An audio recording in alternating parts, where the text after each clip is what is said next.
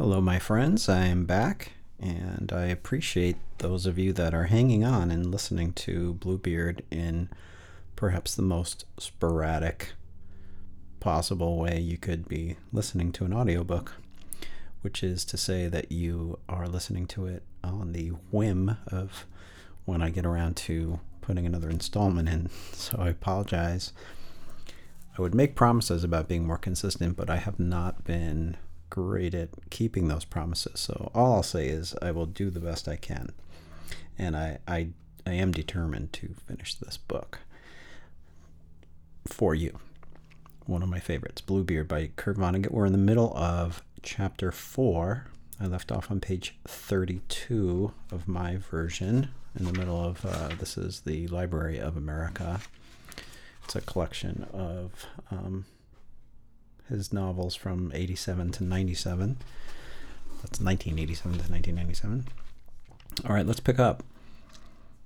My potato barn and the six acres that came with it used to belong to Big John's father, who sold them to dear Edith and her first husband. Big John expressed curiosity about Mrs. Berman. I promised him that our relationship was platonic, and that she had more or less invited herself, and that I would be glad when she returned to Baltimore. She sounds like a bear, he said. If a bear gets in your house, you had better go to a motel until the bear is ready to leave again. There used to be lots of bears on Long Island, but there certainly aren't bears anymore. He said his knowledge of bears came from his father, who, at age 60, was treed by a grizzly in Yellowstone Park. After that, John's father read every book about bears he could get his hands on. I'll say this for that bear, said John. It got the old man reading books again. Mrs. Berman is so goddamn nosy. I mean, she comes in here and reads what is in my typewriter without feeling the need to ask permission first. How come you never use semicolons? She'll say, or how come you chop it up? How come you chop it all up into little sections instead of letting it flow and flow? That sort of thing. And when I listen to her moving about this house, I not only hear footsteps, I hear the opening and closing of drawers and cupboards too. She has investigated every nook and cranny, including the basement. She came up from the basement one day and said, Do you know you've got 63 gallons of sateen Dura-Luxe down there? She counted them. It is against the law to dispose of sateen Dura-Luxe in an ordinary dump because it has been found to degrade over time into a very deadly poison. To get rid of the stuff legally, I would have to ship it to a special disposal area near Pitchfork, Wyoming, and I have never got around to doing that.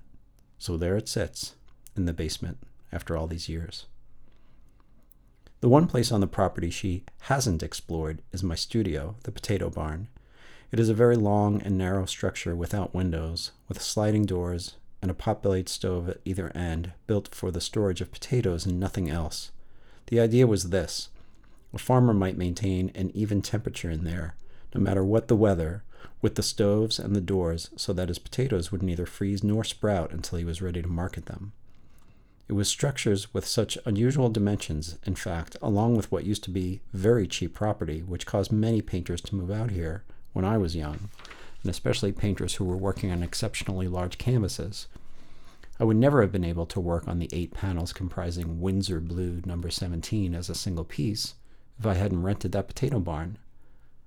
The nosy Widow Berman, aka Polly Madison, can't get into the studio or even take a peek inside because there's no windows, and because two years ago, right after my wife died, I personally nailed the doors at one end shut from the inside with six inch spikes and immobilized the doors at the other end on the outside, from top to bottom with six big padlocks and massive hasps.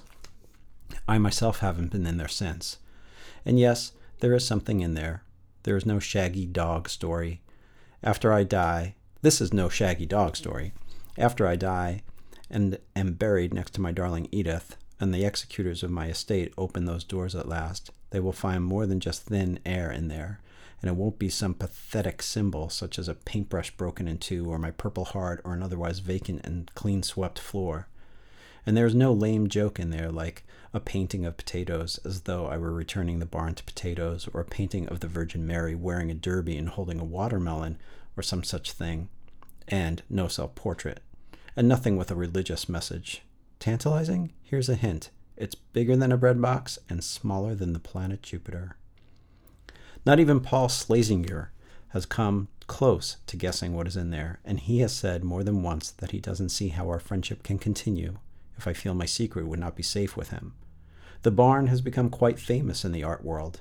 After I show visitors the collection in the house, most of them ask if they can see what is in the barn as well. I tell them that they can see the outside of the barn if they like, and that the outside is in fact significant landmark in art history.